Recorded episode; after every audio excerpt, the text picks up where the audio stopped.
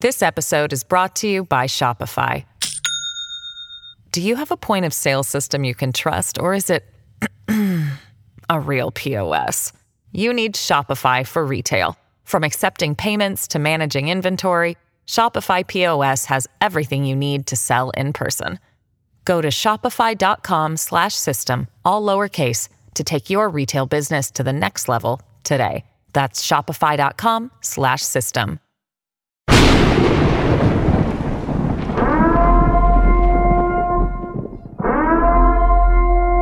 Warning The Savage Nation contains adult language, adult content, psychological nudity. Listener discretion is advised. And now, the world's most exciting podcast, The Savage Nation, home of borders, language, culture. And here he is, New York Times best-selling author and National Radio Hall of Fame inductee, Michael Savage. Welcome to the free version of the Michael Savage podcast, and I'm going to keep it free for all of you. But there are many of you who would love to be able to listen to my show without any ads. I love ads, but many of you want to listen to the podcast free of ads. So we created something for you, a solution. We call it the Savage Premium. For less than the price of one flat, tasteless beer at your local bar, you can receive access to all of my podcasts going back years ad free for just $3.99.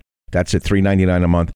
You'll get not only my ad free podcast, but you will also occasionally receive access to material that is exclusive for members only. And I'm going to give you the list in a minute of what you've, what you've missed. You're going to get an occasional monologue from me, maybe a reading from one of my novels, sneak peeks of interviews before anyone else hears them, archive pieces dating back to 1994. Many things that come up, you're going to get exclusive access to Michael Savage material. Details can be seen on my website, michaelsavage.com. And if you want to join, all you got to do is go to glow.fm and search Savage Premium. That's glow.fm and search Savage Premium. Now, you will always have access to my free weekly podcast. I want to be clear about that. That's my promise to you. But if you want less ads and more Savage, join the Savage Premium Club today and never miss a spoken word of mine. It's glow.fm slash savage premium. You can find it on michaelsavage.com. And here's some of the stuff that you have missed so far. Michael Savage reading from his best selling novel, Countdown to Mecca. My words, my voice. Savage reads from one of his lost journals, Fiji, 1968. Savage's first drive time show, Hour One. My interview with the Jewish gangster, very popular. I uh, read from my first written published article, Who is at the Helm, from 1965. It's heard nowhere but on my premium site.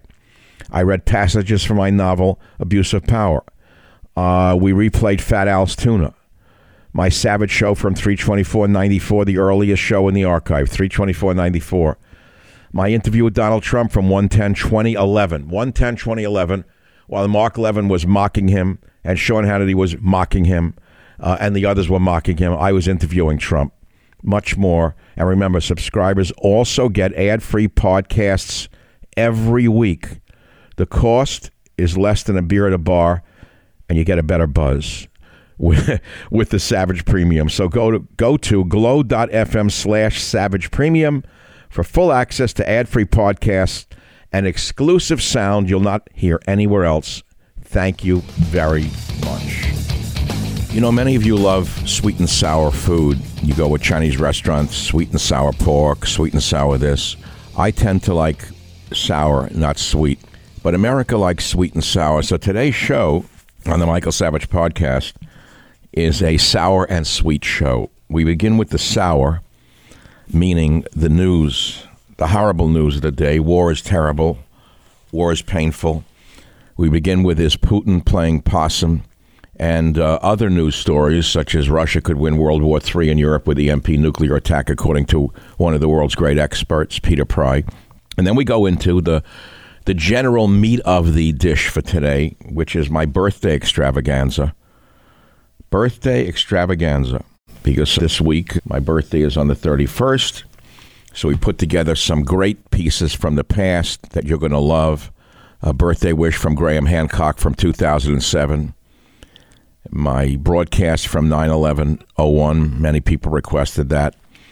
Shadows on the Wall, talking about politics and Plato, 2006. My discussion of Catcher in the Rye by J.D. Salinger from 2009, yours truly answering calls as uh, Senator Bernie Sanders, definition of a red diaper doper baby from 2007, Mama Savage on longevity, and the meanest mothers you knew from a show years ago on radio. But we're going to begin first with, I guess, the sour before we go to those sweet pieces. And the first piece is going to be is Putin playing possum. You listen to that and tell me what you think. Because the news, as you know, is distorted.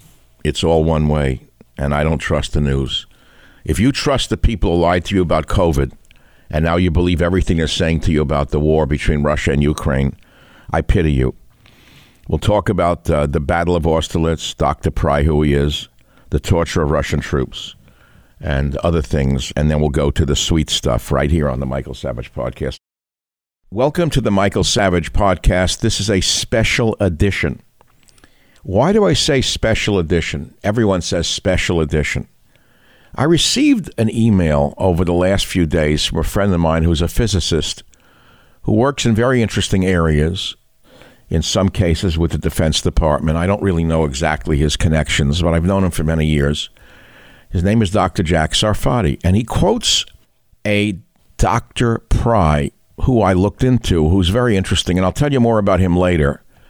But the important thing is not who sent this to me, but the idea itself. And today's podcast is called Is Putin Playing Possum? And according to the piece I got, I'm just going to read it to you. It says Dr. Pry says U.S. military intelligence, the White House, the CIA, and others are in a dysfunctional state of optimistic denial, while Putin and his men are in a dysfunctional state of paranoia armed with modern tactical nukes. 2,000 to 8,000 against NATO's 200. Let me say that again. According to this article or this email, Putin has 2 to 8,000 nukes, NATO has 200. And the article, which is very alarming, goes on to say Putin will use nukes on the battlefield. People say, well, wait a minute, wouldn't the radiation blow onto Russia? This email says his nukes can be tuned to localize small explosions with little radioactive fallout. Then he goes on to say NATO has very few mainline battle tanks. Putin has 20,000. Let me repeat that. You haven't seen many tanks thus far. You've seen tanks and trucks blown up, Russian tanks and trucks blown up, and you've been cheering, even though it's the death of other human beings. It doesn't matter to, to most people. They want to see Russians dead. Putin has 20,000 tanks, which this email says he's holding in reserve. What he put out were old line tanks as sacrifices. And it goes on. It says Putin is using Napoleon's Austerlitz strategy in Ukraine by baiting NATO to enter Ukraine. Note that Putin has not deployed his new tanks. He is deliberately sacrificing old tanks in Ukraine to make senile Biden and our woke JCS Secretary of Defense think he is losing. I don't even know what JCS means. Ukraine has only 70 fighter planes. Putin is holding back his real Air Force. Now, let's pause on that. We've all been asking, where's Putin's Air Force? The idiots in the media said Putin's Air Force is not functional. Remember that idiocy? I thought he was holding back his real Air Force because had he wanted to, he could have devastated Ukraine in the first 24 hours. This goes on alarmingly. Says Putin has 1 million soldiers and only sent 175,000 into Ukraine. It says Putin is using Ukraine as a testing ground like Hitler did in the Spanish Civil War.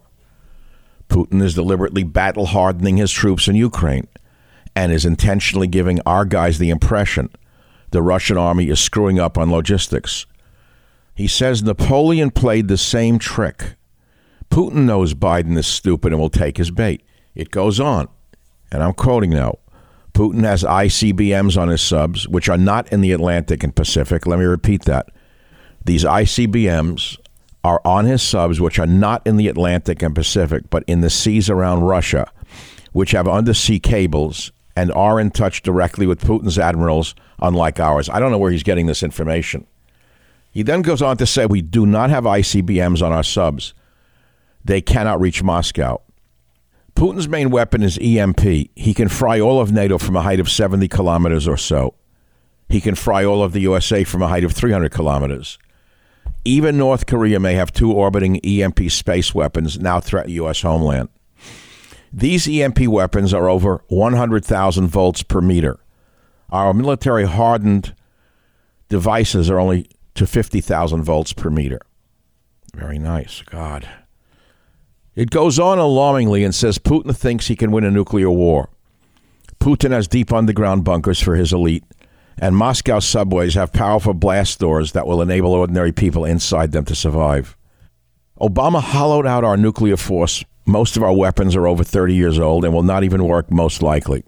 Putin has a modern nuclear force on a tactical battlefield scale that he will not hesitate to use. He says that America, under the incompetent lunatic left, is now a helpless sitting duck. We are not protected, and Putin knows it. He then concludes by saying, again, understand what Napoleon did at Austerlitz. Putin is following Napoleon's strategy. This is part one of this special podcast. Is Putin playing possum on the Michael Savage podcast? It's alarming. I don't know how true it is, but I wouldn't share it with you if I didn't think it was worth your consideration. What you have just heard is only the beginning of today's podcast. Is Putin playing possum? It's based upon the work of Dr. Pry, sent to me by a friend of mine, Dr. Jack Sarfatti. In the following more complete version on the podcast, you will learn who Dr. Pry is and why he's so important. And you will also learn about the Battle of Austerlitz, which is also very important for this discussion, right here on the Michael Savage podcast. Thanks for listening. Michael Savage, a host like no other. This episode is brought to you by Shopify. Do you have a point of sale system you can trust, or is it a real POS? You need Shopify for retail. From accepting payments to managing inventory, Shopify POS has everything you need to sell in person. Go to shopify.com/system all lowercase to take your retail business to the next level today. That's shopify.com/system.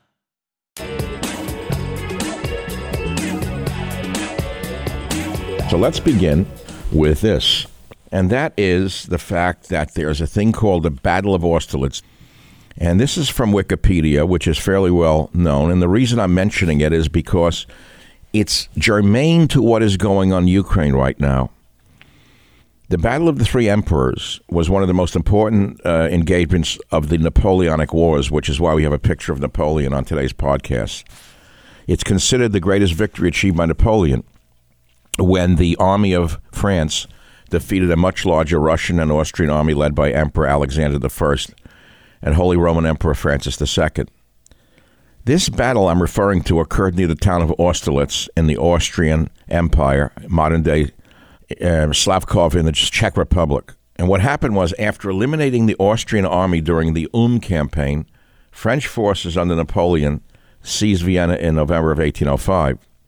The Austrians avoided further conflict until the arrival of the Russians bolstered Allied numbers. Napoleon sent his army north in pursuit of the Allies, but then he did something strange. He ordered his forces to retreat so he could feign or make believe that he had a great weakness. He was desperate to lure the Allies into battle. So Napoleon gave every indication in the days preceding the engagement that the French army was in a pitiful state. He even abandoned the dominant Pratzen Heights near Austerlitz to show he was weak. He deployed the French army below these heights and deliberately weakened his right flank, which enticed the Allies to launch a major assault there in the hopes of rolling up the whole French line. A forced march from Vienna by Marshal Davout and his Third Corps plugged the gap left by Napoleon just in time. Meanwhile, the heavy Allied deployment against the French right flank weakened the Allied center on the Pratzen Heights, which was viciously attacked by the Fourth Corps of Marshal Soult, S O U L T. So once the Allied center was demolished, the French swept through both enemy flanks and sent the Allies fleeing chaotically, capturing thousands of prisoners in the process. This disaster of the Allies significantly shook the faith of Emperor Francis in the British led war effort. What happened soon thereafter was France and Austria agreed to an armistice immediately, and the Treaty of Pressburg followed on December 26th. Victory at Austerlitz permitted the creation of the Confederation of the Rhine, a collection of German states intended as a buffer zone between France and Central Europe. This confederation rendered the Holy Roman Empire virtually useless, so the latter collapsed in 1806 after Francis abdicated the imperial throne, keeping Francis I of Austria as his only official title. This Battle of Austerlitz was a military strategy of Napoleon which led to one of his greatest victories that he ever achieved, by the way. And what I'm trying to say is that he gave indications that he was weak. He withdrew troops.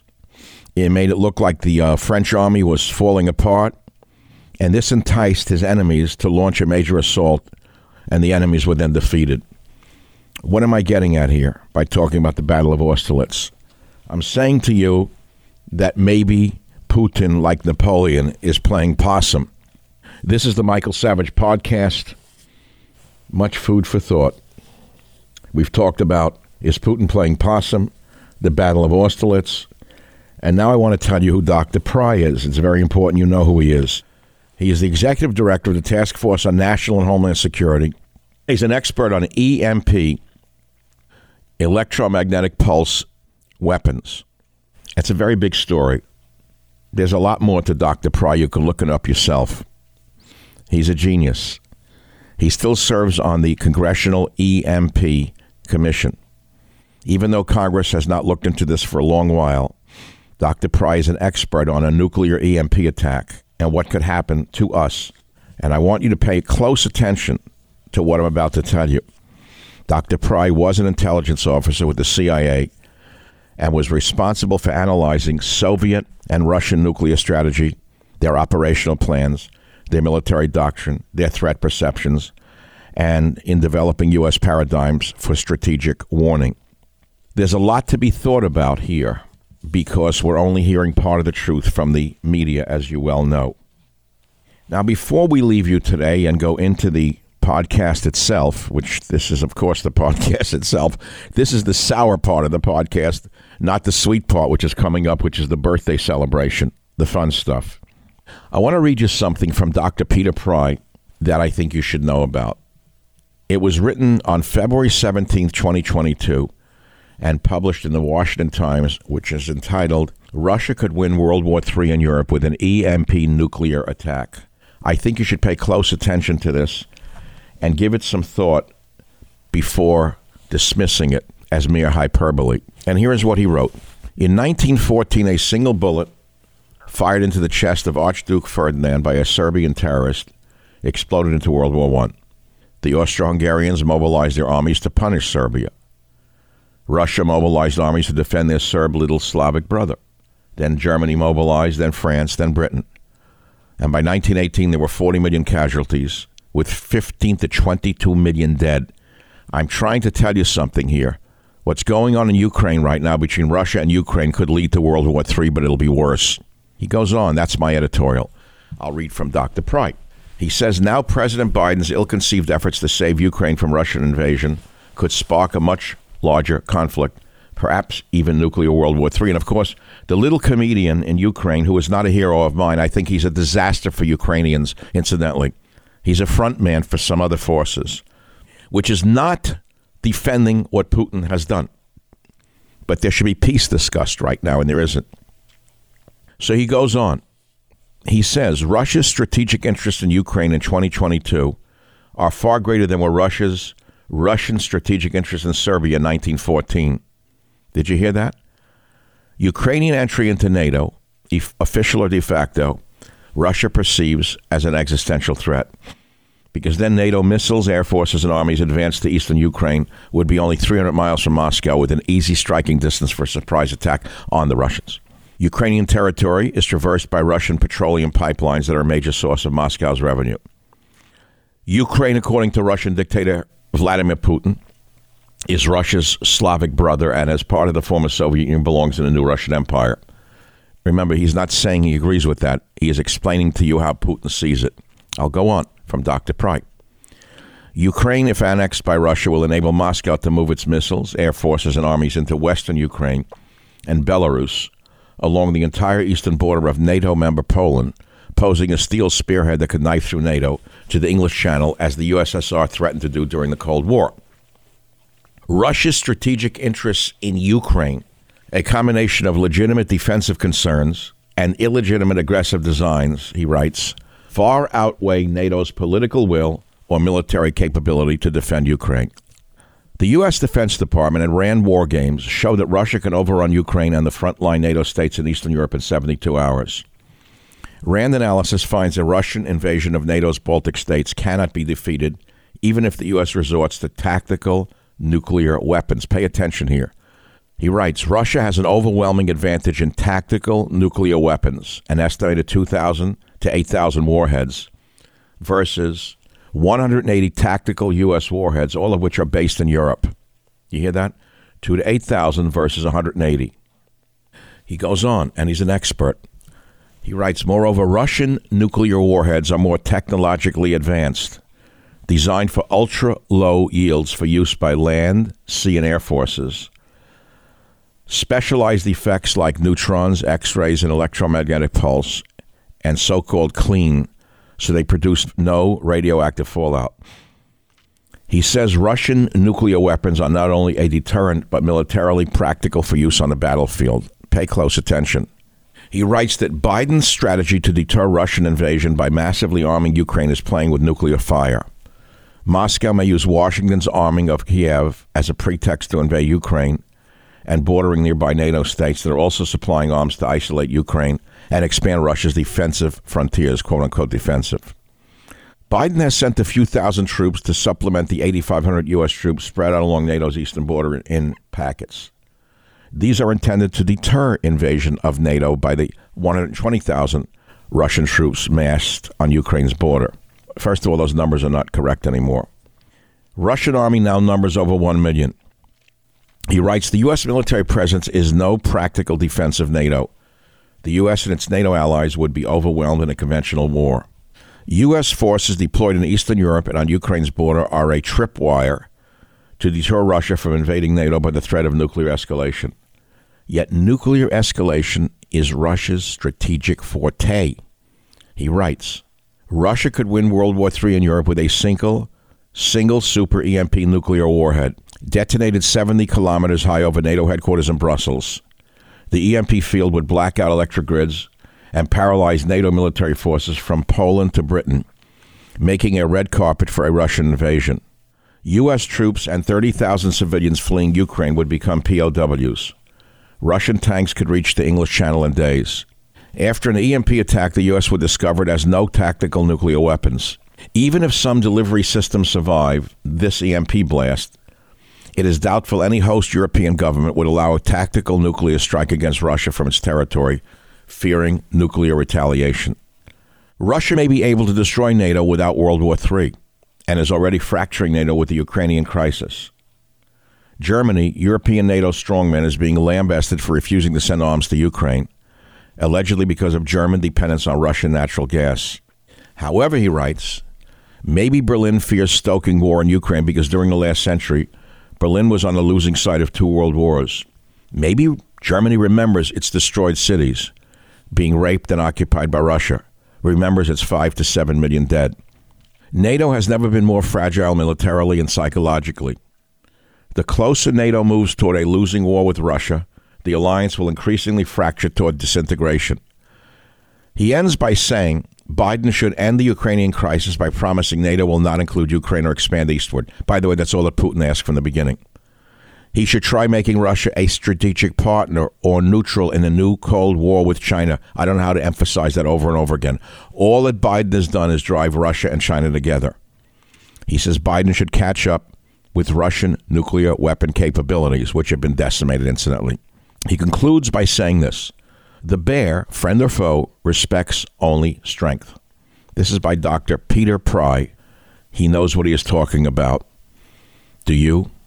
I'm Michael Savage. Thanks for listening. These are terrible times, and we will soon move on to the sweet part of today's show. I promised you sour and sweet.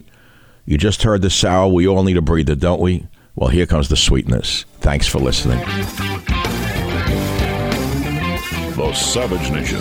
It's Savage on demand. Families have a lot going on. Let OLLY help manage the mental load with new cognitive help supplements for everyone four and up, like delicious Lolly Focus Pops or Lolly Mellow Pops for kids. And for parents, try three new Brainy Chews to help you focus, chill out, or get energized.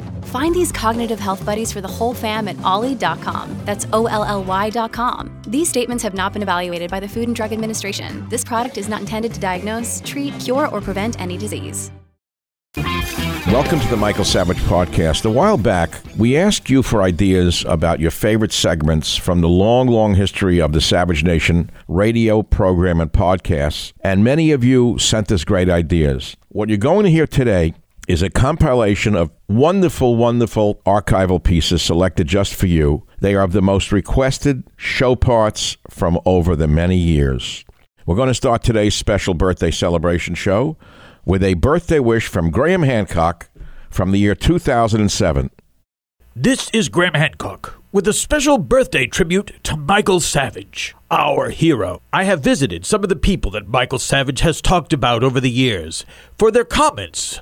Here is what they had to say on this auspicious occasion. First, a quick comment from uh, the Prime Minister of England, Tony Blair. Mr. Blair, it's Michael Savage's birthday, and I'm wondering what do you think of Michael Savage's opinions on the war? In my view, it was entirely sensible. Always to the point. Now we go to John McCain. John, Michael Savage is having a luau. Uh, of course, you know that uh, at a luau, uh, pork is usually Pork. the main dish, so they heap it on. What's really obscene about this, they loaded onto it, larded onto it, yes, exactly. pork all over it. I like pork. Really obscene. Well, I don't know. I larded pork. We'll move on. Now we have Representative Charlie Rangel from New York. Some people like to think of Michael Savage as the commander in chief of the savage nations of America. The American people have spoken. Do you think he's wrong for taking that moniker? he is the commander in chief. Very well. Then what do you think he should serve at his barbecue? Pork or chicken? Chicken? Many people say pork. I understand you prefer chicken. Or is that what you really are? It's not a question of chicken. Pork. We think he's wrong. preferred chicken. Chicken? Well, it was only a question. Let's move on now to Barack Obama. I understand that you were planning on sneaking in to Michael Savage's birthday luau. What do you have to say to that, sir? Just exactly what was your strategy? as careful getting out as we were careless getting in, uh, and that we had some uh, obligations to, to make sure that uh, we handled uh, an exit properly. I see, so that you wouldn't be detected, eh? You wanted to spy on Savage. But I do have an important question. Pork or chicken for the luau? the problem is, is uh, that in the face of uh, circumstances, chicken. I see. Very politically correct, sir. Chicken. And speaking of politically correct, our last guest to comment on Michael Savage's birthday will be House Majority Leader Nancy Pelosi. Ms. Pelosi, what would you like to say to Michael Savage on this most auspicious of occasions? I would extend a hand of friendship just to say to him, calm down with the threats. Shocking! There's a new Congress in town. Of all the nerve! Take a deep breath. Really? That we each have our constitutional role, and we should respect that Despicable. in terms of each other. Well, there you have it. A birthday tribute to Michael Savage with comments from some of the people he has talked about over the years. Happy birthday, Michael Savage. Happy birthday to you. You wrote the political zoo. It was a New York Times bestseller. Happy birthday to you. Next up is the most requested piece from my listeners, which is my broadcast from 9 11 01 when the Twin Towers came down.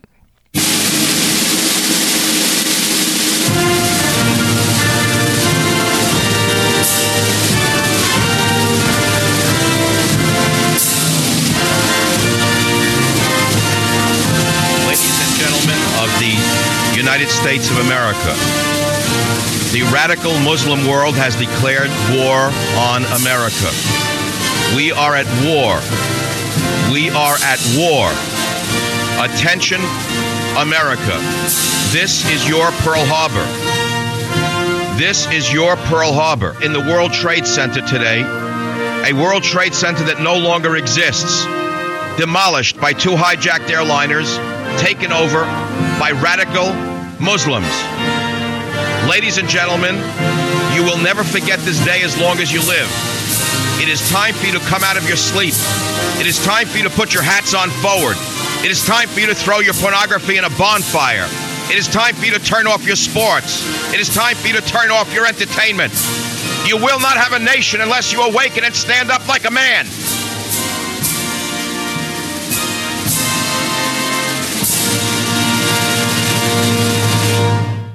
What can be done? I want to remind you that we are at war. We do not know the exact count of fatalities at the World Trade Center. As you well know, uh, radical Muslims hijacked these two planes. In fact, on the uh, web right now, Senator Orrin Hatch of the Intelligence Committee is reporting we have intelligence that two connected to bin Laden said over private airwaves, we hit two targets. We hit two targets. Those two targets, of course, are the World Trade Center in New York City, no longer existent. I'm going to remind you that the United States went to war when Pearl Harbor was attacked, when 2,800 or 2,700 or 2,900 boys were killed by the Japanese. Ladies and gentlemen, what will it take for this country to close the borders, to reassert English as our language, to stop the flood of asylees from every garbage can in the world? This is the result of a weakened nation. Ladies and gentlemen, we are at war. What must be done? Where are Bush and Cheney? What emergency steps are you taking? Are you offended at Bush's absence? This is a day that will live in infamy, but I want to tell you this. Many of you are frightened in the false assumption that terrorism cannot be fought against. That is the wrong assumption. It is the wrong conclusion. That is what you're going to hear from the defeatists. Maybe you've dismissed me as a right wing nut. When I've been telling you for years, close the borders. Where do you think the terrorists came from? How do you think they got into our country?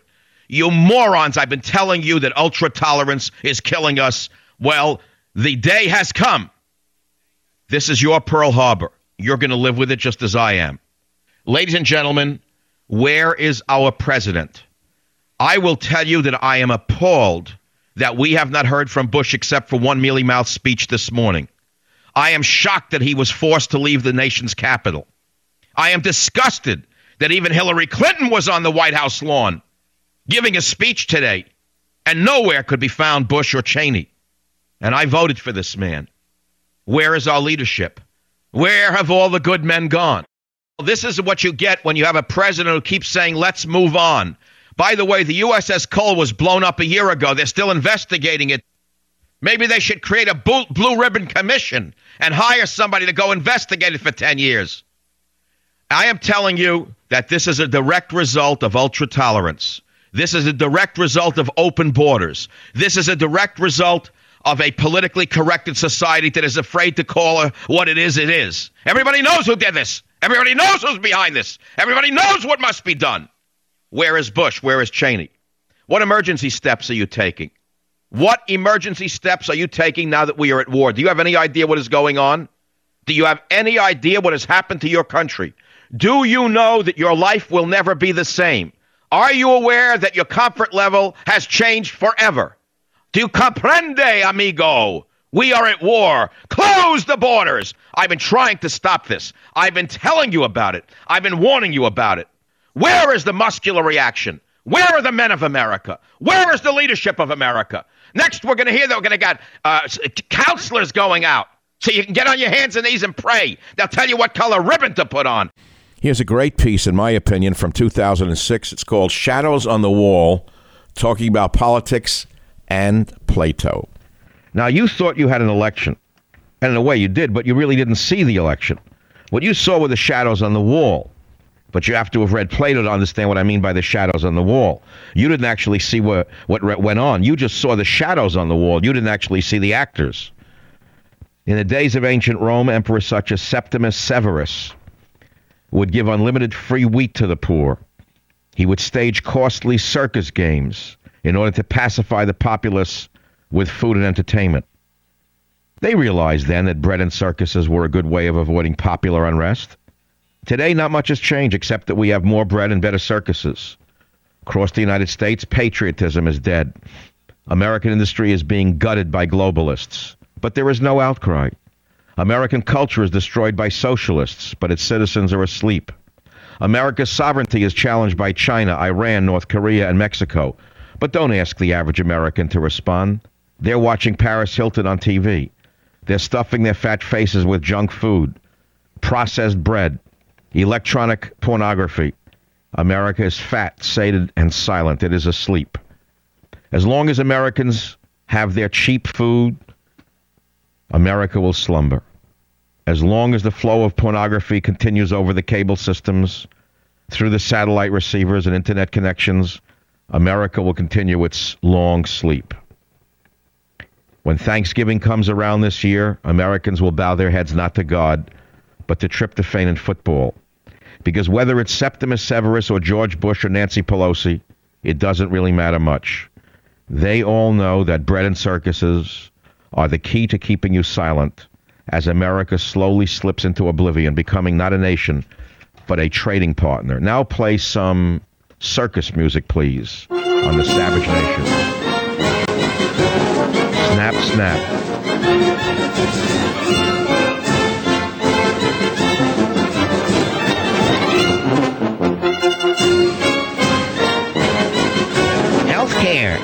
Healthcare coming soon, says Hillary. Plenty of health care. Extra, extra. Dems bring health care.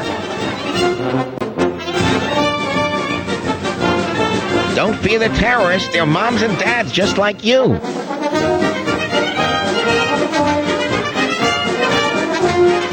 I like this music. I always loved circuses as a kid.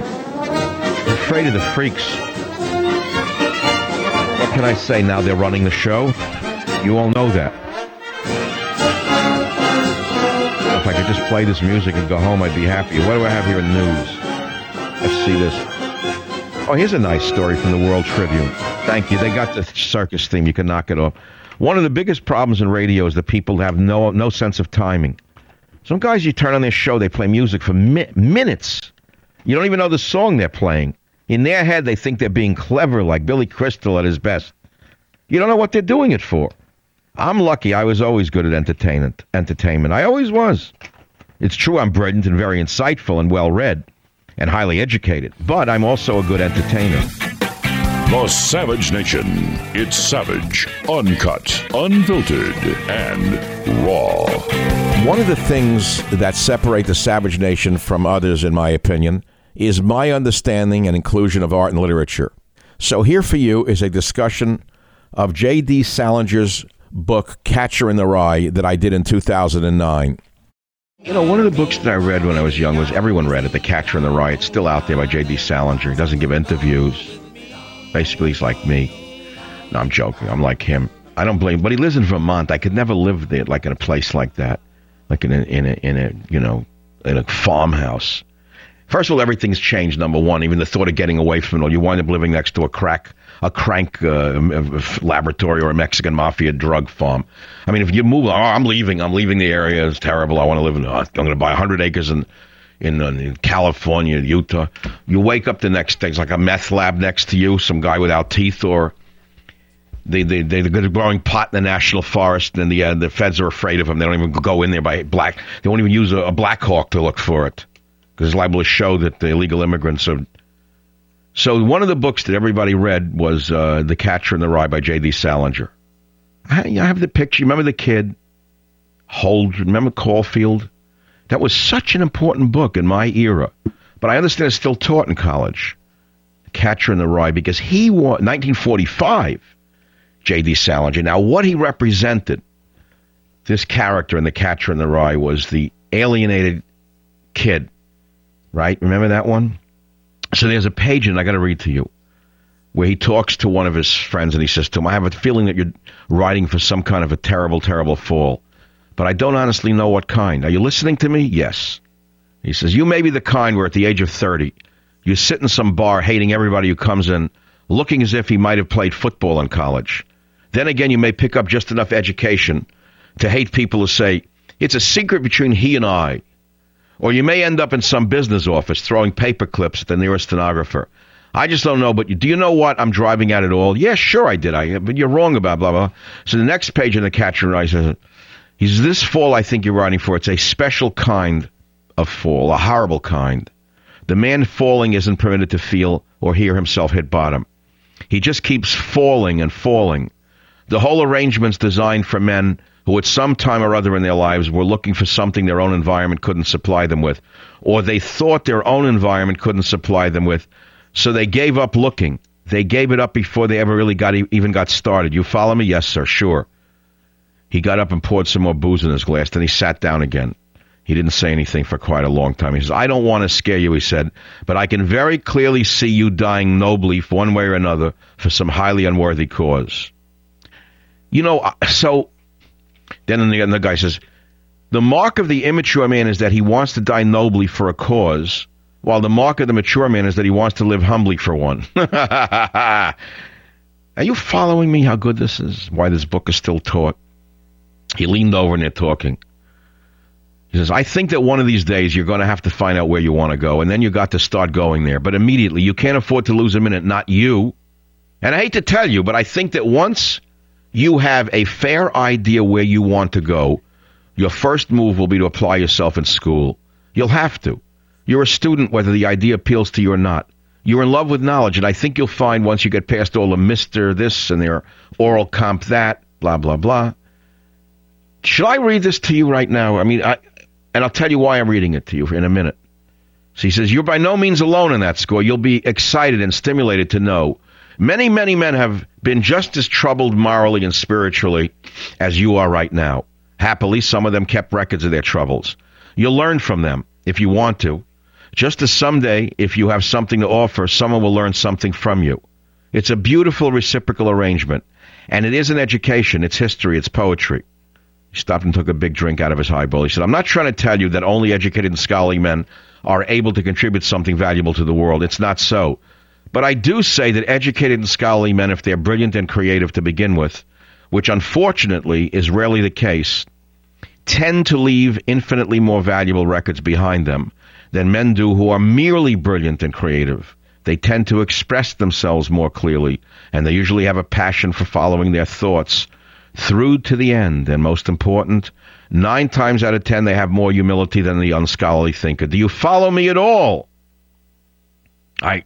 These are underlines from when I read the book when I was young. Now, the reason I'm reading from my edition of Salinger's Catcher in the Rye, it's falling apart already, a paperback version, is because men of my generation were formed by certain ideas and by certain books. This was an important book that uh, was a big part of my of my growing up. Now you compare it to today. I mean, what are they teaching anybody? They don't even know the difference between. Well, what's the difference? Why? I made my point. That's all. Let's begin in Houston, Texas. Mike, which book was transformational in your life?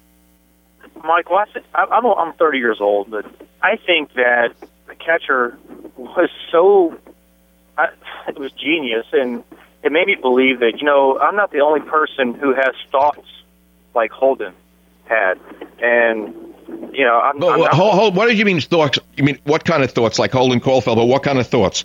You mean the existential? Who am I? What am I? Why am I living? Absolutely. And I, I read the book when I was you know 22 years old, and I read it in three days. And I was like, this is the greatest book I've ever read in my life, and we never had to read it in high school, and I graduate college and I read the book. I'm like, man, it's the best freaking book I've ever read. And I so, but you know, the book is still taught in school, and it's a book about the the uh, angst of an, a late adolescent. You know, the sufferings of young Werther by by Goethe really was the the, the primary uh, inspiration in some in some way for uh, the, the the Holden Caulfield character, a Catcher in the Rye. I mean, certainly there was original in in one sense, but not original in the sense of the angst of the eighteen year old boy, right? Absolutely. And, you know, people, when you're that age and, and even when you're, you know, my generation, you're in your early 20s, people still consider you that age. and, and when you when you read the book, people never have had those kind of feelings before, you know, and that they can. So, in other words, wait a minute. So, so Mallarmé, the French poet, wrote that the purpose of the artist is to make people. Um, how did he put it? I used to know it in French. Oh, um, to make more clear the words of the tribe. I forget the French translation, but he wrote that the the the work of the artist is to make much more clear the words of the of the person. In other words, we can't articulate. The average person is not able to articulate what they feel or even what they see. But the artist's job is to help the person articulate what they see or feel. Isn't that what you're saying? Is that that, that piece of literature is what did it for you, The Catcher in the Rye? Absolutely, because J.D. Salinger like spoke to your average adolescent who had these thoughts. Why am I hero? And, and the ending of the book was like, you finally get it at the very end. So I, I don't. I don't. All right, so now I'm gonna I'm gonna make a leap in faith, Mike, and I'm gonna make it somewhat narcissistic and egotistical. Isn't the reason that you listen to this show is because I help you f- help you articulate what you see going on, but don't quite know how to express? Yeah, of course. I mean, without a doubt. I'm a, I'm a, I'm a 30 year old young, very conservative guy. Uh, like you, I don't, I don't see myself as Republican, but I'm a very conservative Exactly, guy. but you see yourself as an American who loves the country and sees it going down the tubes and sees a mess being made by the two interlopers in the White House, and you don't know what to say about it without without fear that you're going to be attacked as a racist. But I give you the ability to do it, don't I? Absolutely. Yay! Let's hear it for Michael Savage Mallarmé. Here's a comedic piece very heavily requested. It's called Answering Calls as Bernie Sanders. Is the Savage Nation. Let's go to the callers immediately. Time is short. Line six, go ahead, please. What's on your mind, sir? I have a question for Bernie Sanders. I need to know what is the difference between a Democrat, socialist, and a progressive liberal. And for Christ's sake, why did you go soft on the Second Amendment? Why did you let Hillary Clinton make you go soft? You used to be a supporter of the Second Amendment. I don't understand. Well, we'll answer your first question first because the second one is a little antagonistic, frankly. The first question is what's the difference between a progressive and a socialist, I think? It's very simple. Very, very simple. Socialist believes in taking what is rightfully the possession of those who worked for it and taking it and giving it to the bums in society, the losers and the stupid. That simply is what socialism is. A progressive, on the other hand, not only wants to take income from those who worked for it and give it to the losers and the dummies, but they want to shoot them as well. Now, what was the second question? Um, Why, why did you go soft on the Second Amendment? You let Hillary Clinton make you switch your stance. You have been a- Sorry, I, I personally, I personally find that very offensive. I did not go soft on anything that implies I am impotent. I will tell you right now, I do not use Viagra. I do not use any sexual enhancement pill whatsoever. I have not had sex in the last 150 years, number two. But that is aside from the fact. The fact is, I did not go soft on the Second Amendment. I come from a rural state of Vermont where many, many people hunt. Many people have hunting rifles. I myself don't. I have never shot a BB gun. In fact, when I hear a hunting rifle go off, I have to call my psychiatrist or 911. But that is my personal belief, my personal fears, because I am from Brooklyn. And the gun to me was always a dangerous thing to the people that elected me, the morons in Vermont who fell for the shtick that I give. Okay, I gotta throw them a bone. So I talk about guns as though they matter. I hate them all. I think they should take them and throw them in the, in the, in the ocean. But I can't say it. They throw me out of the Senate. Any other questions? Thank you for the call. Uh, not bad. Come on. WABC Rich, go ahead, please. What's uh, your comment? Okay, Bernie. Last night during the debate, you said that you were for recreational marijuana. Now I make more than twenty thousand dollars a year. How am I supposed to pay for that when ninety nine point nine nine point nine nine percent of my money is going to taxes? Oh, oh, you mean, oh, okay, I got to answer as Bernie now. Well, look, under my new tax plan, marijuana will be provided for free by the government. It will be government farms growing the marijuana so people can enjoy the medicine of the marijuana. We'll be giving it out in lozenges and candies of different kinds down to the age of nine. Any other, any under nine, I think is a little too dangerous at this time because 99% of the scientists agree that marijuana is safe for everyone up above the age of nine. Uh, the scientists we have found at NYU who are stoned out of their gourd most of the time have all determined that anyone from nine up can have sex with anybody and they can smoke marijuana with impunity because it's good for them. It is like a medication and therefore very much required by a sane and humane government, which we're going to give out. So you ask a question for which I've given an answer in the sense that you don't have to worry about paying. We're going to take care of it. We're going to grow it in Indiana and give it away for nothing.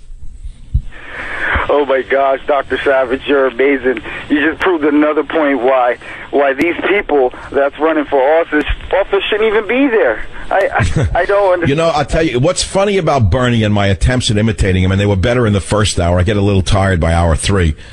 My Bernie is better in hour one than hour two, and better than uh, the three. But Stefan on KSFO, welcome to the program. Hey, how you doing, Bernie? I got a question. Um, I was eating one of your tuna sandwiches that you made me, and I was thinking how smart you are, and I was thinking, isn't it the white man who caused global warming since he invented all the combustion engines that we're seeing today causing all this global warming? Absolutely, it started with it started absolutely with with the, the Volta developed the Volt. He invented the Volt. Then uh, diesel, you got the diesel engine invented by a by a white man. Every invention, virtually every invention of civilization, is uh, pollute that pollutes was invented by by the by the white man. And there's only one solution to the problem, and that is not so much to harm the inventor because he's been dead 200 years. No, we have to take it out of his ancestors, descendants rather. You must find and seek out the, the, the inventor of electricity, the telephone, the telegraph, and hunt them down and make them pay back for what their ancestors did to the atmosphere and the environment. That then you'll have global uh, retribution, global balance. That's the only solution. Beautiful. Oh, Bernie, you're so smart, buddy. You, you, Yeah, I really like of all of the Bernie stuff I've did over this week. The best one was the, the Deli Man, where uh, Bernie talks about tongue and pickles. That was my best one because that's closer to where his mentality is at. WBOB, uh, line seven. Welcome to the Savage Nation. Yeah, Bernie, I'd like to ask you a question about national defense. Okay, what's the question? What's what's what's the question? Well, the question is, if it came down to that, uh, the only way to protect the United States was a uh, uh, nuclear strike in one of the Middle Eastern countries, would you be able to push the button, Bernie? Absolutely not. I'm totally opposed to nuclear weapons. I want a nuclear-free world. Uh, a nuclear weapon can ruin your entire day. I've been against nuclear weapons since the 1960s when I was an anti-war activist. I was never against the brave troops, but I was against the war. I am totally against bombs of any kind, whether they be stink bombs or atomic bombs. Now, that raises the question of how I would fight ISIS. We admit ISIS is com- filled with people who uh, lack economic opportunity, and because of global warming, a desert was created a very long time ago. Remember that. Go back in time and you will see that that was once a forested area in the Middle East. This is a direct example of why global warming must be stopped right now. Because if it wasn't for global warming and the trees dying, there would be trees and orchards in the Middle East rather than sand. And as a result of the global warming, from going back to the Pleistocene, you have a lot of violent Arabs who are miserable and unhappy from the heat and the lack of air conditioning. And to answer your question simply, no, I would not nuke them. I would offer them jobs. I would do a job creation program in the Middle East. I know an awful lot about jobs, although I've never held one. I know a lot about it. That's your answer. Thank you. 855 400 7282. Line number two, David on WJR in Detroit. Go ahead, please. Yeah, a question for Bernie Sanders. I was wondering, the Obama administration, under that administration, the uh, relationship between law enforcement and the general public has been stressed and strained, to say the least. What would you do to heal that relationship? Well, there's no question in my mind that the police have overreacted their entire life in this country. The first thing I would do is make all police in America give up their weapons and understand what it's like to be an unarmed civilian walking in these dangerous neighborhoods. That's first of all. Let them walk in the shoes of the others. There is an Indian statement that I know from Vermont. Do not criticize a man until you have walked in his own moccasins. So I would definitely say that the police should give up their weapons, number one. And number two, they must apologize to all the people who have been incarcerated in this nation, in this great nation, for crimes they may or may not have committed. But the fact is, there is an adage I learned in the gutters of New York that is still 100% true. It is known very well in the socialist circles in which I ran. I would rather 99 guilty people go free than one innocent man be uh, found guilty. And I stand by that. And that stands also for ISIS. I'd rather 99 bombers mutilate and kill and cut people's heads off than take one innocent Arab and put him into jail. That's, that's what I stand for. That's why I understand things that you could never understand. And that's why I will be the next president of the dis United States of America. Thank you. Thanks you very much. Thanks you very much. That was not that was not bad. I would redo it slightly, but it wasn't bad. It was pretty good. But the shrimp is starting to affect my brain. John on KSFO, welcome to the program. What's uh, your question or comment? Yeah, I just wanted to ask Mr. Sanders how he can justify it being a Caucasian person that um, saying that only Black Lives Matter. Well, because in fact, the truth is, if you read Animal Farm, you find out that uh, in Animal Farm, some animals are more equal than others. And the fact of the matter is, in order to get the vote that I need, I have to appeal to people who are racist, who scream things like this, or else they won't vote. We all know the Democrats are dying in America across the country. And the only way to get them to vote is to appeal to the worst of them. That's all. Yeah, see, I can't do Bernie today. It's shifting between. It was I did great Bernies yesterday, the day before, because I was depressed, low blood sugar, had a migraine, and it worked. Today, I feel too good. I may not even be able to do radio anymore. I feel too good. It must be. I don't know what it is. I just when I wake up and I get up for a sunrise. I mean, I'm feeling so good that I may have to see a doctor. Something is wrong. I do. I do feel great. It's the it's the it's that uh, whatever that comedian thing. Rhett on WVNN radio. Go ahead, please. You have a question for Bernie Sanders? Uh, yes. Um, first thing, I want to congratulate you on your book. And uh, I, this is a three-part question for Bernie Sanders. First part is, I heard that. Oh, well, let, let me let me let me interrupt you right now. Three-part questions are setup questions I learned a long time ago in my street days. Please simplify and make it one question. Okay. Um, I heard you made $2 million off donations after the uh, debate. I'm wondering if you, since you're a Democratic Socialist, if you plan on sharing that money with the other candidates, or even if you plan on sharing... Well, I can cut you off right now. The typical right-wing lie, I did not make a dime off donations. It goes to my fund. My fundraising is all small grassroots efforts. We're creating a prairie fire in this country. That is absurd. Not my wife or I ate one pickle from the money we raised. And I was wondering also if you plan on giving any of that money to uh, Jim Webb, knowing that you're a uh, draft dodger, but of course you support the uh, military apparently. Well, typical right wing question. Of course not. I'm not going to give Jim Webb no, uh, nothing. The man has plenty of money on his own. What does he need me for? I intend not to give away a dime because I'm going to spend every nickel of the money I raise from the good American people in order to make sure this income inequality disappears in this country not by giving it away, but by talking about it, by traveling, by flying, by eating big dinners wherever I go. This is how I'm going to solve income inequality. Thank you very much for your right wing question. What's part two? Oh, no, part two was just uh, wondering. You, you answered all my questions. Thank you, Bernie. Very nice. Very good. See, no one likes it today. I I don't have his voice down today. I'm off. I don't know. I feel too good. That's the problem. I, I don't know what it is. I woke up feeling good, so I can't imitate Bernie Sanders. I can only do Bernie Sanders when I don't feel good. And let's say I'm low blood sugar, I, anguish, slight headache. I can do him perfectly because I think that channels who he actually is—a sick, a sick man who walks around in pain and anger and hatred. Home of borders, language, culture, the Savage Nation. Here is the definition of red diaper doper babies from 2007. A red diaper doper baby derives from a well worn phrase called uh, red diaper baby.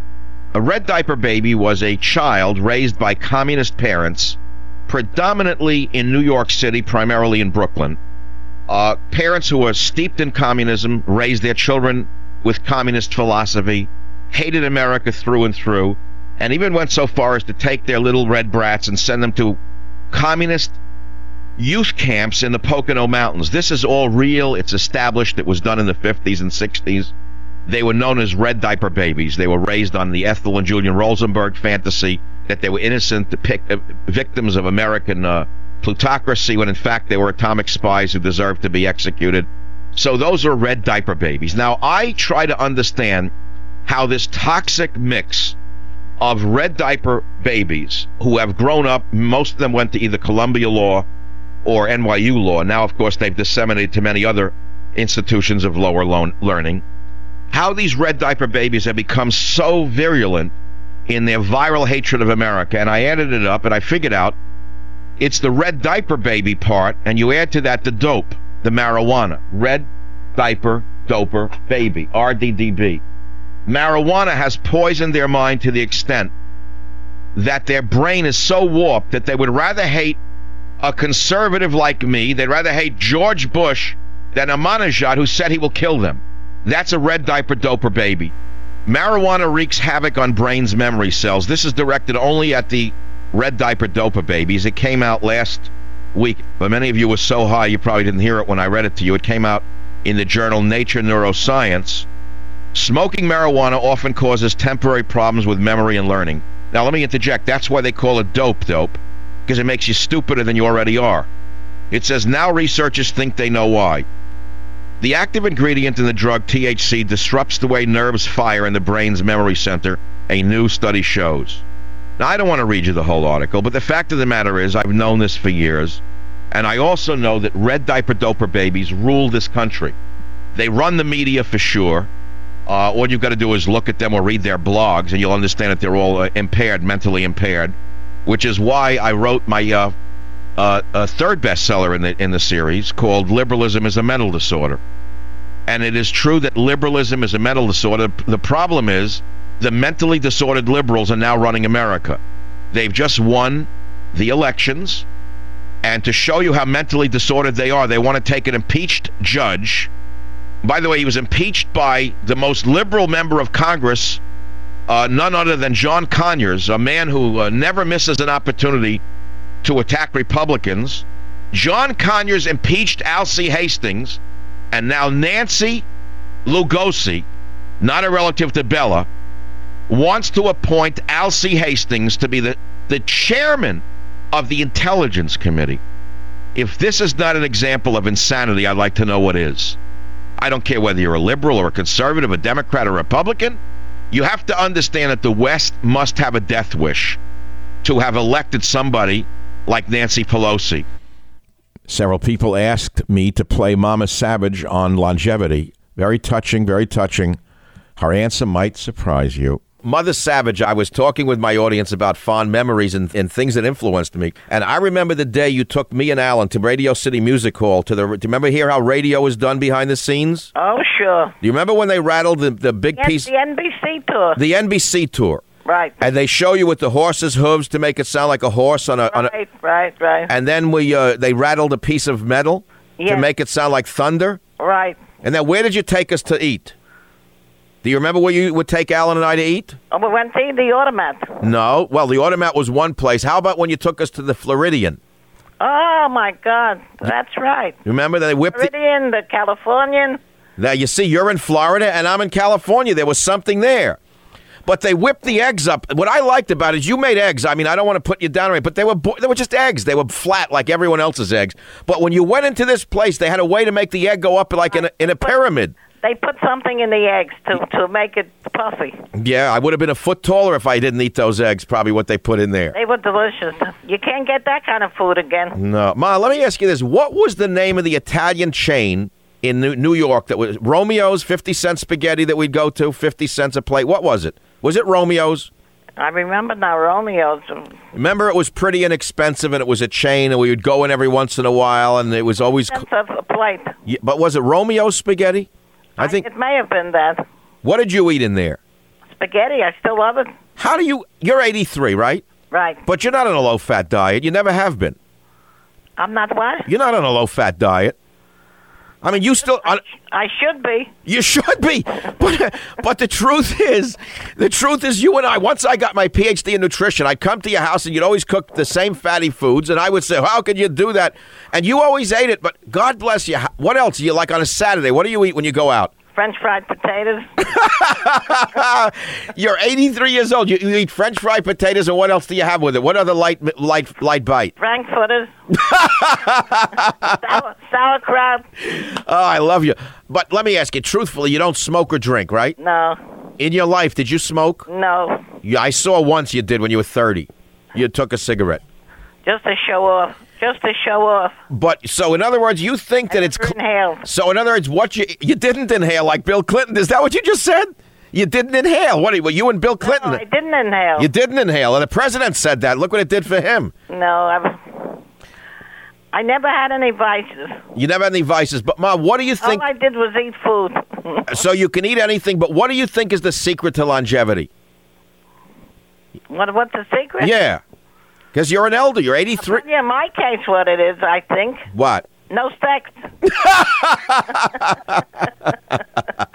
No sex. Well, that, that in San Francisco is a sin. What you just said, because these people believe that the more is be- more sex you have is better. Well, Especially the gays, ma, out here. You know they go to 83 though. huh? They're not 83. No, you can't argue with that. So you think that at all. So in other words, if I have no sex for the rest of my life, I could eat French fries and hot dogs and I'll be okay. I I hope so. It's not a bad trade-off. I'll tell you the truth. With the problems that sex brings in a person's life, I think I'd rather have French fries and frankfurters. To be frank with you. Michael Savage, a host like no other. Next up is from a show I did in 2019 about the meanest mothers you knew. And the stories we heard made this an instant classic. Let me know what you think. No wire hangers! What's wire hangers doing in this closet when I told you no wire hangers ever? I tell you what I'm doing today, having fun. Welcome to the Savage Nation. I'm thinking about mothers. What kind of mother Adam Schiff must have had compared to the kind of mother Donald Trump must have had. I mean, Donald Trump must have had a very dignified, I would say, uh, very dignified, intelligent mother, a tiger mother. Okay, this is what we expect of you, and making sure that the children did what she wanted without getting hysterical. On the other hand, I'm thinking about Schiff's mother. I can't imagine what this woman must have been like to have produced a monster like him. The mother, apparently, of Schiff wanted him to go to medical school. Now, thank God he didn't go to medical school, instead became a prosecutor, because he's the type, if he had gone to medical school, would have removed organs of patients uh, during a surgical procedure and sold the organs on the side. That's so. Thank God he became a prosecutor. But think about this: what kind of person wants to be a prosecutor, but a son of a, a, a son of a? I can't say it on the air. So now we have Adam Schiff, and I'm thinking what kind of mother he had. And then I'm thinking about the meanest mother I ever met. I was just on my bicycle. And I'm going to ask you what type of mother you had and who was the meanest mother you ever met. Let me give you the five kinds of mothers according to psychology today perfectionist mother, unpredictable mother. I know you're listening. Even though you want to turn it off, you can't wait to hear the next one. The best friend mother, the me first mother, and the complete mother. What was your mother like? Did you have a mean mother? Well, let me tell you about a friend of mine who had a mean mother. I saw a dog as I was riding my bicycle just about 30 minutes ago that reminded me of my friend's dog. Little dog with a, I don't know, a kind of whiskery face. I don't know the type it was, some kind of schnauzer. And I remember my friend crying. He was a strong kid, not given to emotions, a lot of fun. But his mother beat his dog because his mother was a Benzedrine addict. You see, in the 50s, you think it was life with father and everybody was perfect, don't you? You get the image, oh, America was all white in the 50s and all right in the 50s and all bright in the 50s, jingle bells and all that. But behind the scenes, a lot of these mothers were whacked out on Benzedrine because you see, in the 50s, there was a fad of weight loss, just as there is now. But instead of using diets, they used drugs. So this woman, bleached blonde, new Cadillac every year, the father slaved uh, to, to keep her in a new Cadillac, uh, would go to a doctor in New Jersey. And this doctor in New Jersey apparently shot her up with Benzedrine to keep her uh, appetite down. It didn't shut her mouth, but the appetite went down, the mouth went up. She'd go out of her mind. You know, Hitler was on on uh, Benzedrine as well. Did you know that? A lot of the mistakes Hitler made was when he was on drugs. When he overrode his generals, they said don't invade the Soviet Union. He was whacked out of his mind on on amphetamines. Anyway, these housewives, like my friend's mother, were on Benzedrine. So she go to Jersey and come back whacked out of her gourd. And what she did to him was unbelievable. Not only did she hurt the dog, but she took a dog chain, you know, a leash with a chain on it, and beat herself over the arm with it. So when the father came home from a day at work, she ran in the kitchen and said, Jack, Jack, Jack, look what Billy did to me. Look what Billy did to me to set the father against the son. I swear to God. The father had to side with the mother. He ran upstairs and got into a fist fight with my friend. He was about 15 at the time. And they went at each other. It was biblical. It actually made me, my, tore my heart out because I love the father and I love the son. I mean, I knew them since I was a kid. It hurt me to watch this. But they were punching each other, I mean, really hard. And then after it was over and the father left the bedroom because of the false story that he had beaten his mother with a dog chain, which he didn't do. She did it to herself. She was crazy from the Benzedrine. My friend picked up a piggy bank that he had since he was a little kid. I've known him. I had known him since he was eight, and he smashed it on the floor, and all the coins flew out across the bedroom floor. To me, that was the end of his childhood. It was the end of innocence. It was the end of a whole phase of my life as well. Well, he left the house shortly thereafter, and I remember he moved into my house. Believe it or not, my beautiful, kind mother let him come and live in our house for a while. I don't remember the rest of the story. I know what happened to him afterwards a little bit, but I don't want to divulge it because it's too personal. But I'm trying to get to a bigger point, which is he was a product of a crazy mother, and the mother was crazy because of the drugs the doctor put her on. So I'm going to ask you, the Savage Nation, we're going to talk about other things today, which is how mothers shape people. Who was the meanest mother that you ever met? But I would say that mothers shape boys today more so than fathers do. I would say it's more true today than ever that boys in America are shaped by their mothers. Uh, women raise the children. The fathers are sort of away from home. Generally, they're working. And I don't think things have changed that much. I still think that today, even today, mothers raise the sons, and the sons are products more of their mothers than are of their fathers. I think it's still true today. And going back again to my childhood in the 50s, and I will say that that was the meanest mother I ever met in my life, the one who beat herself with a dog chain and then ran to the to the father when he came home and said, "Look what he did to me! Look what he did to me!" And she had like a bloody arm. I swear to God. You know, this is the woman who drove around in that pink Cadillac, thinking she was Marilyn Monroe. She really looked like Marilyn Manson in drag, but nevertheless, she thought she was Marilyn Monroe, and she ruined her son. She made him crazy. His life after that was up and down, like all of our lives are, but his was particularly up and down. A little stint in a madhouse, you know, stuff like that. But I don't want to make, you know, the story about him. I want to make it about you. Who's the meanest mother that you ever heard of? Poor mothers, poor mothers. My mother was not formally educated, okay? Neither of my parents went to college. I'm not complaining about it. I'm not boasting about it, just the way it was. Both were immigrants from different places. And uh, I, I, um, they had old world wisdom, let's put it that way, but they were stuck in their primitivism in other ways. And when I went to college and I took Psych 101, which was a revelation for me, I'll tell you about that sometime, about the feminist professor I had. And you're talking about a long time ago. We didn't even know what a feminist was. They weren't just the uh, librarians and the gym teachers. This was a psych teacher. And we're sitting in the class, you know, bored, no one pays attention. All I was looking at was the girl's ponytail in front of me. I really didn't care what she was saying. Just wanted to get through the class. Blah, blah, blah. Freud, Jung, Adler, who knew what she was talking about? Made no sense to me. I would go home and tell my mother, she said, Well, what are you learning in school? And I'd say psychology. She, and she got scared because she was always afraid of that field somehow, like old world people. Psychology, she would say, with suspicion, yes. Wait do you see? They'll blame the mother for everything. That's all she said. Whatever's wrong with a person, they'll blame the mother. And she was right.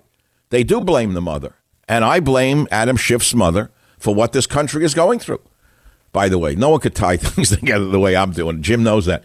This is called Master Class. This is an advanced graduate school course in, in talk radio, what you're getting now. To tie all these elements together and keep it going, and you're interested in it, is an example of why I'm still on the radio and why I'm in the National Radio Hall of Fame.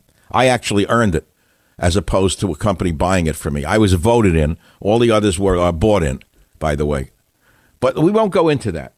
This is a master class in talk radio. And the worst mother in history was who? Your mother? I want to know who who the you know. I told you about the one I had with the Benzedrine, with the beating. What a sad story that was. Anyway, let's go to the callers. Uh, I got crazy callers on this right now. I won't say they're crazy. The callers are amazing, but I want to back up for a minute, and make it a little political. Did you have a perfectionist mother, over controlling, fearful, anxious, and the children wind up hypercritical?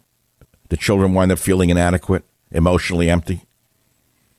Well, if you're a child of a perfectionist mother, you're not alone. How about an unpredictable mother? Did you have one of those? Anxious, angry, excessively emotional, overwhelmed by feelings, so her parenting style is based purely on mood. Oh, and you wind up, if you had a mother like that, an unpredictable mother, with excellent people skills, the ability to be empathetic. I wonder why. Often you're a great motivator and you offer emotional support to colleagues as well as friends and family. And uh, you grow up with an ingrained need to take care of people and their emotional issues. You can be overwhelmed by emotions such as anger, anxiety, and depression. You learn early on how to read people and situations in order to manage the strong feelings of others. That's an unpredictable mother. Hello. Then you got the best friend mother, what you become the, the me first mother, and the complete mother. Who's the worst mother you ever met? I did this show, this type of show 15 years ago. I got callers that scared me. I had no idea what mothers could do to people. I got people calling. The worst one I remember was an Italian guy called from New York. He sounded like a rough customer. And he said his mother beat him every day with a coat, not a coat hanger, a telephone wire. I don't know how, but she took a telephone wire and beat him with it every day. This is the kind of home that he grew up in. So don't think that everything was so beautiful in the 50s. Everyone says, oh, America was better in the 50s. Where was it better? Where was it better? You think people didn't suffer through life in the 50s? What do you mean it was better? How was it better? Or in some ways it was safer. In some ways it was the same. In some ways it was different. I'm saying that here behind the scenes of this white family in the white suburbs with the new Cadillac, right? There was this crazy mother who was smacked out of her mind on speed because the doctor in New Jersey was shooting her up with speed for weight loss. That's not, you know, life with mother. I, I guess it's like autumn is here now, and I'm thinking Thanksgiving, you know, how happy everyone is. Yeah, right. Everyone's real happy at Thanksgiving. That woman probably did a Thanksgiving dinner and she was gored out, she was whacked out of her mind on Benzedrine while serving the turkey from Horn and Hardart takeout. That mother. The kid wound up a, a nut a nut job. We loved him because he was the funniest guy in the crowd. He would do crazy stuff. Why would he do crazy stuff? They'll blame it on the mother. My mother was right. They'll blame it on the mother. DC John, line four, you're up on the Savage Nation. Tell us about your mother, please. Yes, I will. But first, I want to just throw this in real quick. You know, with this cathartic stuff, it's kind of difficult to go through it twice. So you have to tell the, the call screener first, just to get to tell you. Oh, oh, oh, oh! You, you had to tell your life story to the call screener. Now you're going to tell it to, to the world. Okay, let's hear it. Yeah, it's kind of cathartic, so it's difficult to go through two times. Well, let's try our best. You've already gotten it out of your system with the call screener. What happened to you, and how did you become what you are? Uh, I, I went to Catholic school. I went to Catholic schools all my life, basically, until I got to college. But anyway, my mother would whip me between the hours of 4.30 when I would get home from school and 5.30, 6 o'clock when my father would get home from the Pentagon, where he worked every day during the week. And uh, Now, uh, what did she beat you for? What for? What reason? well, now you know that would that would that Oh, so she would just she she would say, "This is for nothing. Wait until you do something, and I'll show you what a beating is." Huh? pretty, pretty much, pretty much, because I was a very well disciplined uh, kid as the years have borne out. And what what did you become in life as a as a professional? Well, I spent about forty years in court every day. In in in well, I don't want to say what I was doing, but uh, but but but but let me tell you this part, please, because uh, even though I had a career in the law, that's not my passion. Um, my mother used to beat me when my father would come in from work. She would ex- tell him about my negative attitude and about me pouting, and of course the reason was I'd just been beaten. But uh, one day she made the mistake. She used to beat me with a leather belt. One day, and I couldn't convince my father that I had just been beaten and that that was the reason for my so-called negative attitude. I see. One day, my mother made the mistake of beating me with the buckle end of the leather belt. She picked up the belt by the leather side, and beat me with the buckle end, and hit me close to one of my eyes. And left, Oh my God! left didn't hit me in the eye, but it left a mark. that was kind. Look how kind she was. Yeah. So when my father came in, I was finally able to convince him that she had beaten me, and he could see the mark next to my eye. And so that changed the whole dynamic. And then I found myself trying to defend my mother from my father. Oh boy! In fact, I did want some retribution, but but I found myself trying to defend my mom. But my friend John, let me ask you something. In life, did you get married and have kids of your own eventually? Oh yes, yes, yes, yes. And you know, I And, and let me ask you, but did you make up your mind when you had kids that you would never ever do to your kids what was done to you? absolutely, and it's not See? necessary. Right, right, right. And I mean psychologically as well as physically, right? Yeah, it's not necessary. You can talk to children. I've always That's right. No, it's true. You don't have to beat them up mentally or physically to get a child to conform to what you want them to do. I mean, there are rare cases where the child is completely out of control, but that's a different story. By and large, children will- respond to reason. I found that since my children, God bless them, were very young. But let me tell you this. Let me please, if I can squeeze this in real quick. It's a double-edged sword because I'm a pilot today because of my mom. How? My father was against me taking flying lessons because he lost so many of his buddies in World War II. Hmm. He didn't want me to learn to fly unless I went into the military. Hmm. So my mother used to sneak me on the weekends when my father was working his part-time job as a barber. My mother would sneak me to the airport and wave at me as I would go up and be waiting for me with open arms when I would land from my flying lessons. So wait, this is the same mother who hit you with a strap was encouraging you to fly? Correct. Whoa, wait, wait, was something I don't understand that. She'd beat you in the afternoons and teach you to fly on the weekends. That's quite a combination. I was a few years older then, but by 16, I had my pilot's license. By, You know what? You're telling a fascinating story, and I, I hope I have not opened up an emotional can of worms here that's going to be hard to close up. well, I just wanted to tell you it's a double-edged sword because I'm very grateful to her that she helped me go against my father's wishes and I helped see. me imp- facilitate it. Uh, b- uh, well, look, you told a fascinating story, and I want to uh, say, let me. All I can give you is a thank you, and what a story! I won't forget that call. By the way, that's one of those calls that takes a while to absorb. Am I right, Jim?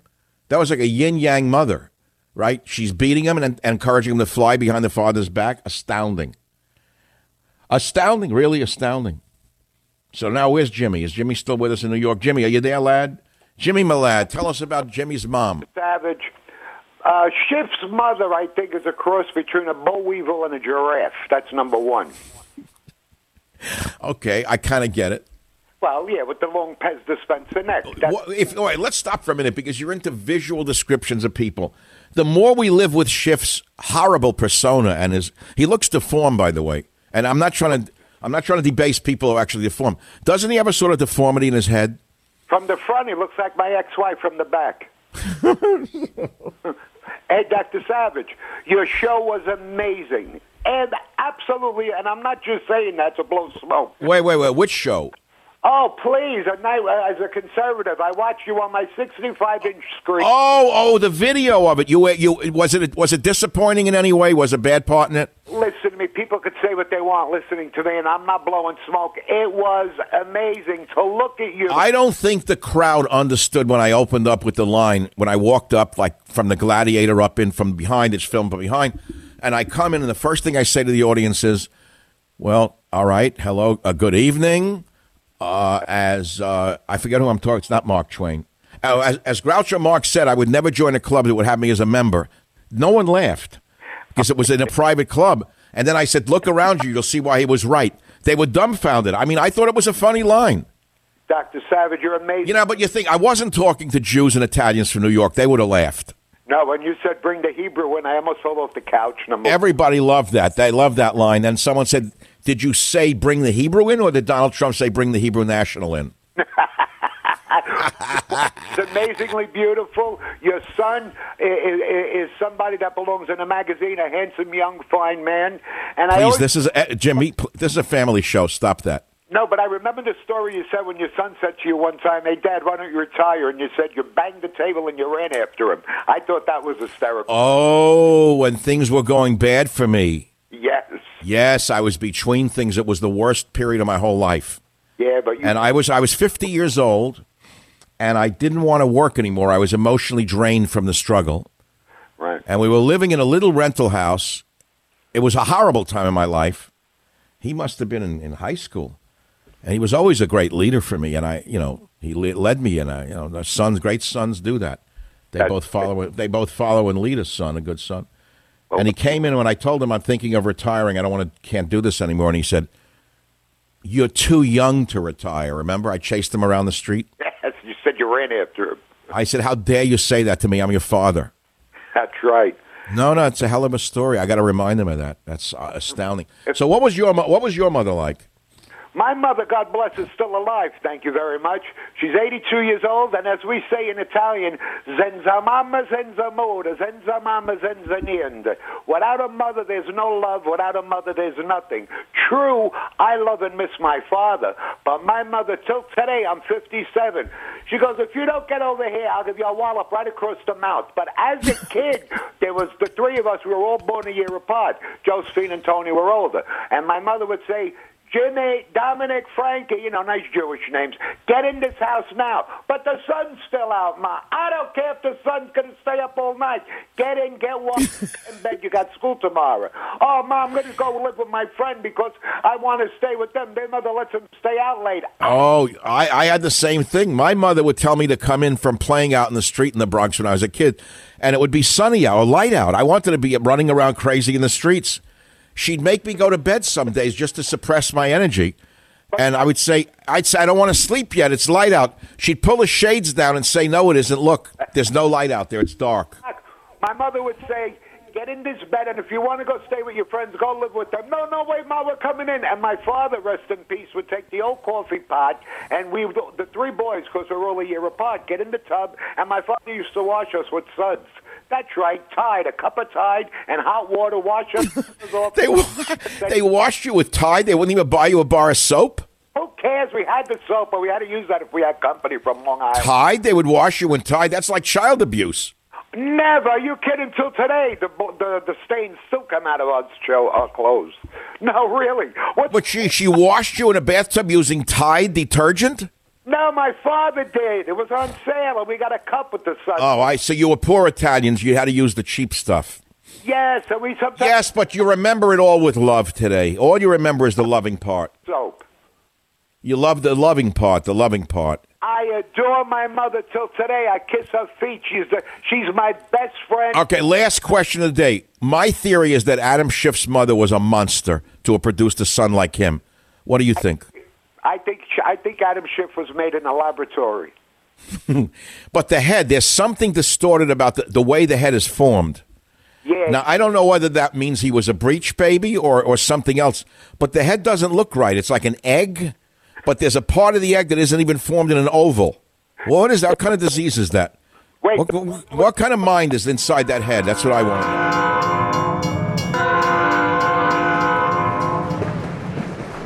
Well, thank you very much for listening to today's podcast. I hope you've enjoyed it and learned something from it. We have about 400 other episodes available for you to listen to absolutely free. You can go back into our vast library of podcasts and listen to any one of them at any time. And remember this if you want to listen to my podcast ad free, sign up for the Savage Premium membership and get access to ad free podcasts as well as some premium content from our Savage archives. How do you sign up for those ad free podcasts? Please visit michaelsavage.com for a link. Again, thank you for your listenership. This is Michael Savage.